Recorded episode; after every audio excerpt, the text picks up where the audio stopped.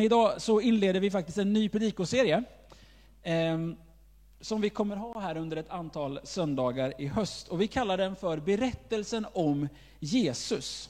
Och kommer att utgå från Matteus evangeliet.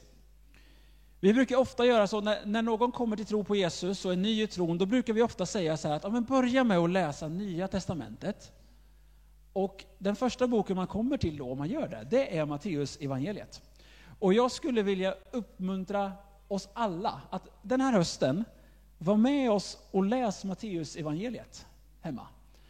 Och låt de här predikningarna få vara ett komplement till din egen läsning och din egen upptäcktsfärd i Matteus evangeliet. Det är min tanke och förhoppning.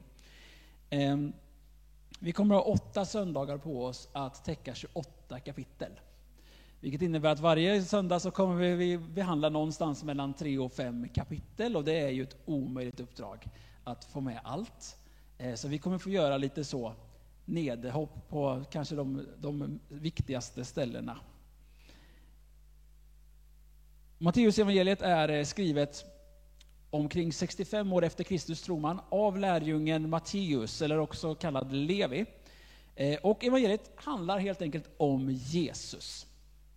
Det handlar om hans liv, om det han gjorde, det han sa. Och Jesus, han är kärnan, han är centrum i vår tro här i kyrkan. Han är centrum för allt det vi gör och allt vi gör, från liksom den här kampanjen i Åsa och barnkalas. Och vi delar ut mat varje vecka till människor som har det svårt. Allting handlar om Jesus. Att vi vill följa honom, vi vill göra det som han har sagt åt oss att göra och att vi vill att människor ska få se vem han är. Jesus är centrum för allt vi gör i den här kyrkan. Jesus är den som håller samman universum. Han är den som vår tideräkning utgår ifrån. Han är den som förmår att rädda och frälsa och upprätta och ge ett evigt liv. Och ingenting i det här livet är viktigare eller mer centralt än Jesus. Och ibland som troende kan jag möta lite grann att när man har varit troende ett tag och kanske ett par år eller många år, då kan man ibland smyga sig in att nu känner jag att jag är redo för nu kan jag det där med Jesus. Nu vill jag gå in på liksom det där andra. Det där liksom, på något sätt som att det finns något som är ännu djupare eller ännu högre än det mest grundläggande med Jesus. Hänger ni med vad jag menar? Vet du, allt har sin plats, men Jesus blir vi aldrig klara med. Jesus lägger vi aldrig bakom oss, utan han är och förblir centrum. Han är och förblir kärnan och det viktigaste. Ja, det är flera som håller med. Och därför vill vi den här hösten än en gång fortsätta att sätta vårt fokus och vår blick på Jesus och älska honom. Det är min bön för mitt eget liv och för den här kyrkan, är att det skulle vara vårt främsta kännetecken att vi älskar Jesus. Vi älskar Jesus i Pingstkyrkan. Det är bra, va? Och i Matteus evangeliet får vi följa honom. Från hans födelse till hans död och uppståndelse. Och Matteus ger sina ögonvittnesskildringar, men också berättar sådant som han har hört från andra i Jesu närhet. Så vad säger ni? Ska vi dyka in i Matteus evangeliet? Del 1, som utgår från kapitel 1-4 och som jag gett rubriken Kom och följ mig. Och Matteus, han börjar från början. Han börjar med Jesu stamtavla, hans liksom förfäder, och sen går han in på Jesu födelse. Och jag tänkte vi skulle läsa några verser i kapitel 1 och från vers 18.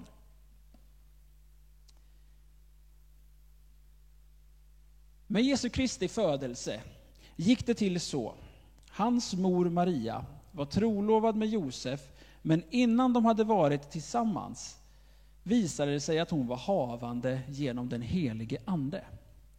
Hennes man Josef var rättfärdig och ville inte dra skam över henne, och därför beslöt han att skilja sig från henne i hemlighet. Men när han funderade över detta, då visade sig en Herrens ängel för honom i en dröm och sa: Josef, Davids son, var inte rädd för att ta till dig Maria som din hustru, för barnet i henne har blivit till genom den helige ande. Hon ska föda en son, och du ska ge honom namnet Jesus, för han ska frälsa sitt folk från deras synder. Allt detta hände för att det som Herren hade sagt genom profeten skulle uppfyllas. Se, jungfrun ska bli havande och föda en son, Och man ska ge honom namnet Emanuel. Det betyder Gud med oss.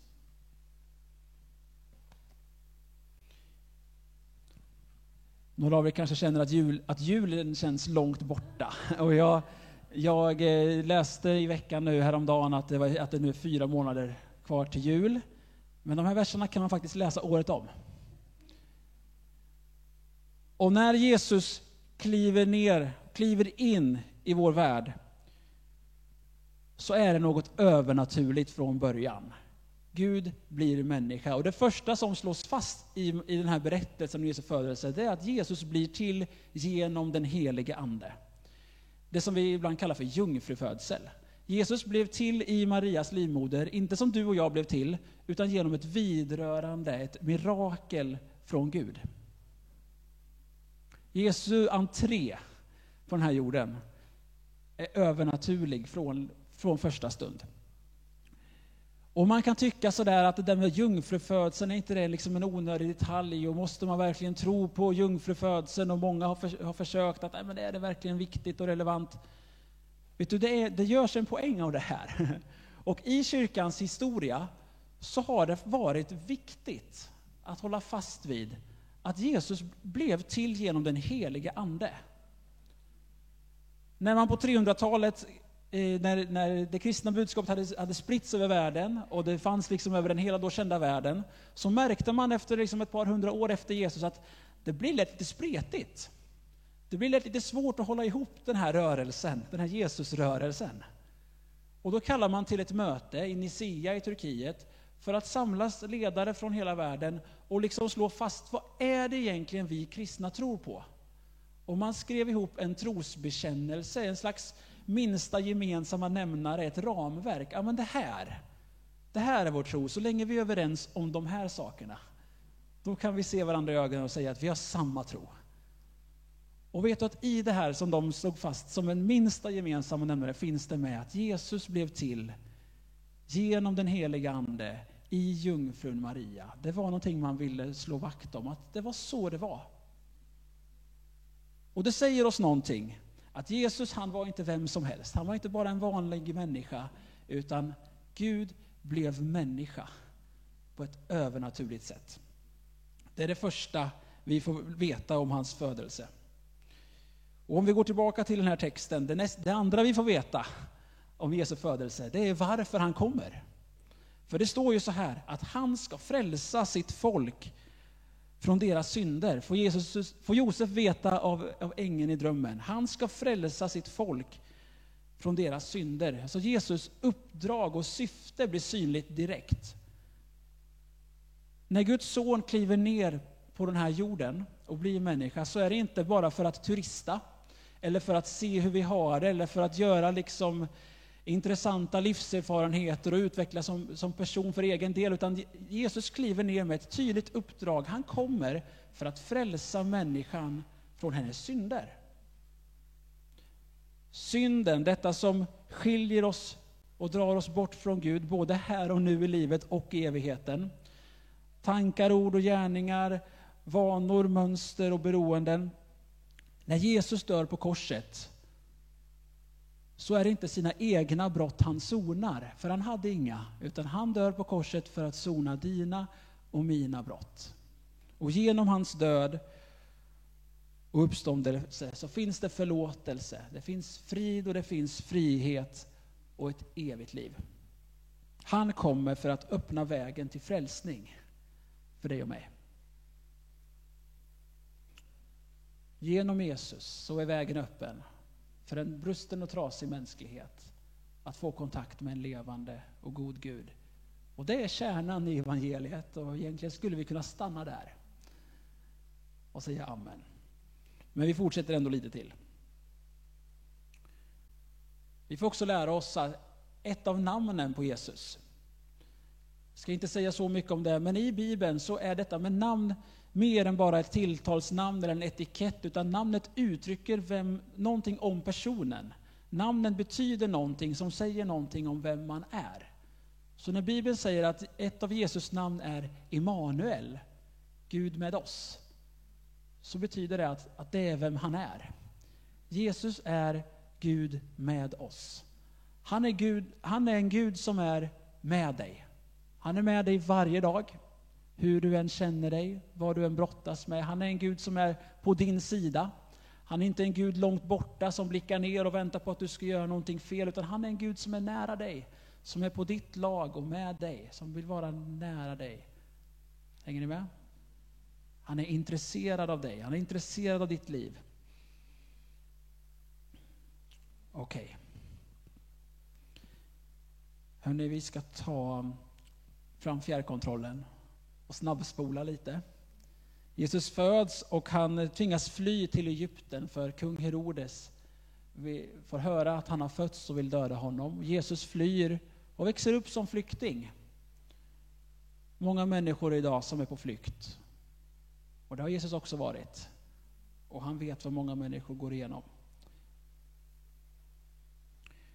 Och så de är i Egypten ett antal år innan de kan flytta hem igen. Och så hoppar berättelsen från att Jesus är ett barn till att han blir vuxen, omkring 30 år gammal, och börjar sin offentliga tjänst. Och vi får också möta Johannes Döparen som predikar för människor ute i öknen att de ska omvända sig. För det kommer en frälsare från Gud. Och människor döps av Johannes i Jordanfloden. Och en dag kommer också Jesus för att bli döpt av honom. Och då läser vi kapitel 3 från vers 13. Är ni okej? Ja. Sedan kom Jesus från Galileen till Johannes vid Jordan för att döpas av honom. Men Johannes försökte hindra honom och sa: "Jag behöver döpas av dig och du kommer till mig." Jesus svarade honom: "Låt det nu ske. Det är så vi ska uppfylla all rättfärdighet." Då lät han det ske. När Jesus hade blivit döpt steg han genast upp i vattnet. Då öppnades himlen. Och han såg Guds ande sänka sig ner som en duva och komma över honom. Och en röst från himlen sa: "Han är min älskade son. I honom har jag min glädje." Så Jesus döps av Johannes Döparen. Och när han har döpt så sänker sig den heliga ande över honom i form av en duva. Och en röst från himlen säger: "Det här är min son. I honom har jag min glädje." Det är ett starkt möte. Jag undrar vad de sa efteråt i fikat. Det var ett fint möte idag. Ja, det kändes gott. Jag tyckte särskilt om när en röst från himlen bekräftade att Jesus är Guds son. Det var fint. Nej, men det är mäktigt, eller hur? Det är något mäktigt som händer. Och direkt efter detta så fortsätter berättelsen i början på Matteus 4. Det här är nästa vers. Sedan fördes Jesus av anden ut i öknen för att frestas av djävulen. När han hade fastat i 40 dagar och 40 nätter blev han till slut hungrig. Då kom frestaren fram och sa till honom: "Om du är Guds son, så befall att de här stenarna blir bröd." Jesus sa: "Det står skrivet, människan lever inte bara av bröd utan av varje ord som utgår från Guds mun." Då tog djävulen med honom till den heliga staden och ställde honom på tempelmurens krön och sa: "Om du är Guds son, så kasta dig ner. Det står ju skrivet, han ska befalla sina änglar och de ska bära dig på sina händer så att du inte stöter din fot mot någon sten." Jesus sa till honom: "Det står också skrivet, du ska inte fresta Herren din Gud." Sedan tog djävulen med honom upp på ett mycket högt berg och visade honom världens alla riken och deras härlighet. Och han sa till honom: "Allt detta ska jag ge dig om du faller ner och tillber mig." Då sa Jesus till honom: "Gå bort, Satan. Det står skrivet, Herren din Gud ska du tillbe och endast honom ska du tjäna." Då lämnade djävulen honom och änglar kom fram och betjänade honom. Direkt efter dopet och den här starka händelsen med rösten från himlen så förs Jesus ut i öknen för att frestas av djävulen. Och ofta är det så, tänker jag, att när vi har varit med om någonting stort i våra liv, Gud har gjort något, vi har kanske fått ett nytt möte med Gud, vi kanske har bestämt oss för att börja följa honom och tro på honom, vi kanske har fått överlåta oss på nytt, Jesus har gjort någonting i våra liv. Inte sällan är det så att strax efter det, som ett brev på posten, så kommer djävulen eller den onde eller fienden eller vad vi nu vill kalla honom för att försöka förstöra det Gud har gjort och påbörjat i våra liv. Det är faktiskt så. Och han försöker med Jesus också. Och det är ju intressant att det som han han liksom attackerar är ju just det som Gud har sagt. Rösten från himlen sa: det här är min älskade son. I honom har jag min glädje. Och så kommer djävulen: om du är Guds son, så bevisa det genom att göra det här. Om du är Guds son. Gud hade ju precis sagt det. Det var ju klart. Det behöver inte bevisas mer än så. Men djävulen kommer för att så in tvivel och osäkerhet. Och instabilisera det som Gud har gjort. Och så där tror jag att det kan vara för dig och mig också. Att när Gud har gjort någonting, Gud har talat, Gud har rört i vårt hjärta, så kommer den där rösten: är du verkligen säker på att du är frälst? Hörde du rätt? Kände du rätt? Ja, det kändes bra förra helgen kanske, men hur är det nu? Och nu har du syndat igen. Hur kan du tro att Gud kan älska dig? Hur kan du tro att Gud ska kunna använda dig? Och så vidare. Det är trösterikt att när vi frestas att synda och när vi möter den här typen av tankar, så det är trösterikt att veta att Jesus redan har varit där och vunnit seger. Och att vi också får hämta hjälp hos honom. Han som har varit frestad i allt men utan synd. Och det är också värt att notera att när Jesus svarar djävulen, så är det med bibelord rakt igenom. Och det säger oss någonting om att den här boken, den är ganska viktig. Den är värd att leva nära. Den är värd att ha nära hjärtat. Det finns ett beskydd i att leva med Bibeln. Inte bara som kunskap, utan någonting för hjärtat. Att leva av. Och när vi lever nära Jesus och nära hans ord, så tror jag också att vi är förberedda. Och det finns ett skydd att möta frestelser och attacker. Och jag tror att det finns mycket elände i den här världen som vi skulle slippa om vi alla levde nära Guds ord. Det tror jag. Och det kan jag säga lika mycket till mig själv som någon annan, att det är viktigt. Okej. Ett sista avsnitt ska vi hinna med. Jesus, efter att han har varit där ute i öknen, så påbörjar han sin offentliga tjänst och han börjar predika. Och hans predikan sammanfattas med orden: omvänd er, himmelriket är nära. Och så ska vi läsa om hur han kallar sina första efterföljare, sina lärjungar. När Jesus vandrade längs Galileiska sjön, jag är kapitel 4, vers 18. Då såg han två bröder, Simon som kallas Petrus och hans bror Andreas. De stod och kastade ut nät i sjön, för de var fiskare. Och han sa till dem: kom och följ mig, så ska jag göra er till människofiskare. Genast lämnade de näten och följde honom. Han gick vidare och såg två andra bröder, Jakob, Zebedeus son, och hans bror Johannes. De satt i båten med sin far Zebedeus och gjorde i ordning sina nät. Han kallade på dem, och genast lämnade de båten och sin far och följde honom. Här kallar Jesus sina första lärjungar, vanliga, enkla män. Det är inga teologer, inga felfria, fromma människor, utan vanliga, ganska unga, enkla fiskarpojkar. Och han gör det med orden: kom och följ mig. Kom nära mig och följ mig. Och samma sak säger han till dig och mig idag. När jag var lite yngre och läste de här orden, så fascinerades jag av hur de här männen, Petrus och Johannes och lärjungarna, vågade följa med någon som de aldrig hade träffat innan. En främling som bara kom och säger: kom och följ mig. Och så gjorde de det. Och det är möjligt att det var så det gick till. Men det är ju också möjligt att de här unga männen kände till lite grann vem Jesus var. De skulle kunna ha varit med när han döptes och hört den här rösten. De kanske visste lite grann vem Jesus var. Men oavsett vilket, så är det ju så att de lämnar en trygg tillvaro, ett fast jobb som man kunde leva på, för att ge sig ut i det okända och följa en kringvandrande predikant på en vandring de inte visste vart den skulle leda och vad det skulle göra med dem. Och det är också så att också idag, över hela vår värld, varje dag, så är det människor som gör samma beslut.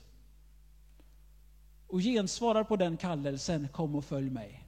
Någon lämnar en framgångsrik karriär för att följa en kallelse från Jesus.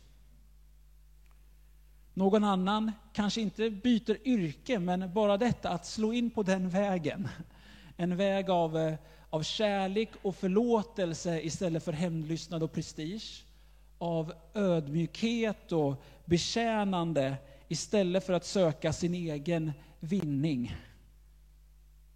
Är något revolutionerande och skrämmande för många människor. Men dag för dag så är det människor som gör det beslutet. Säger Jesus, jag vill följa dig. Jag vill lämna mitt tidigare liv och det sätt som jag levt tidigare och följa dig. Jag vet inte vad det kommer innebära helt och fullt, men jag vill leva nära dig. Och vad är det som får en människa att göra det? Ja, många av oss, vi kan gå till oss själva. Vad var det som gjorde att jag valde att följa? Det finns någonting i hans röst. Det finns någonting i hans tilltal, i hans knackning på hjärtats dörr som är så svårt att motstå, för att det finns en sån frid och sån, hans närvaro är så attraktiv. Och för en del människor kommer det plötsligt och bara brakar in från ingenstans. För andra kommer det smygande. Men till sist så är det där kallet, den där rösten, kom och följ mig, blir till sist oemotståndlig för väldigt många människor. Och vi väljer att följa utan att veta exakt vad det kommer leda till. Och lärjungarna visste inte heller. De visste inte om allt det fantastiska de skulle få vara med om och uppleva och se. Men de visste inte heller om det svåra. Och att det faktiskt skulle leda till deras död i slutändan. Men de valde att följa. För att det fanns någonting i de orden, kom och följ mig, som de var tvungna att gensvara på. Och den här inbjudan ekar också idag. Kom och följ mig. Han kallar oss att leva nära honom och att följa honom. Att låta honom leda oss och att efterlikna honom. Att följa hans ledning och exempel. Och kallelsen kommer också med ett syfte. När Jesus kallar oss att följa honom så ger han också livet en mening och ett syfte. Man får ett uppdrag. Precis som man säger till lärjungarna, kom och följ mig. Jag ska göra er till människofiskare. Vi får leva ett liv där vi inte bara lever för oss själva och för vår egen bekvämlighets- och njutningsskull, utan vi faktiskt lever för andra människor. För att andra människor också ska få upptäcka vem Jesus är. Så Jesus, han kallar oss till ett liv med mening och ett syfte. Och kanske är det så att du är här idag som hör den där rösten inom dig. Kom och följ mig. Kanske hör du den klart och tydligt. Kanske hör du den som en stilla viskning. Men hur som helst så kanske finns du här som att du vet med dig att det är han. Idag ska du få möjlighet att gensvara på det. Och kanske finns du också här som gjort precis det för länge sedan. Men kanske har saker kommit emellan. Kanske har livet rullat på. Och detta med att följa Jesus har inte varit nummer 1 på din priolista den senaste tiden. Idag har du också möjlighet att än en gång få säga, Jesus, jag vill verkligen följa dig. Jag vill verkligen leva mitt liv med dig och för dig. Vi kommer ge den möjligheten om en liten stund. Jag vill be musikerna komma upp. Jag vill inte bara fånga upp en sinnesstämning och få dig att gensvara på något, utan jag vill att de här orden kan få sjunka in lite hos dig. Jesus, han är Gud som blev människa. Han kom för att rädda dig och mig från våra synder. Han är Gud med oss. Han är nära dig. Han älskar dig. Han är på din sida. Han vill hjälpa dig när du brottas med frestelser och destruktiva tankar, så vill han hjälpa dig. Och han kallar dig att komma nära honom och följa honom. Vi ska få lyssna till en sång nu som heter Matteus. Och den är skriven av Frank Ådal, som en del känner till. Han skrev den när han hade en erfarenhet där han under en period kanske inte levde så nära i sin tro. Men så kom han tillbaka till Jesus i vuxen ålder, och en väldigt viktig del i det var att han började läsa just Matteus evangeliet. Och det väckte någonting i honom där han fick komma tillbaka till Jesus. Och han skrev den här sången om vad de här orden i Matteus evangeliet fick betyda för honom. Så vi ska lyssna till den sången, och sen efter det så kommer du få möjlighet att gensvara på de här orden från Jesus.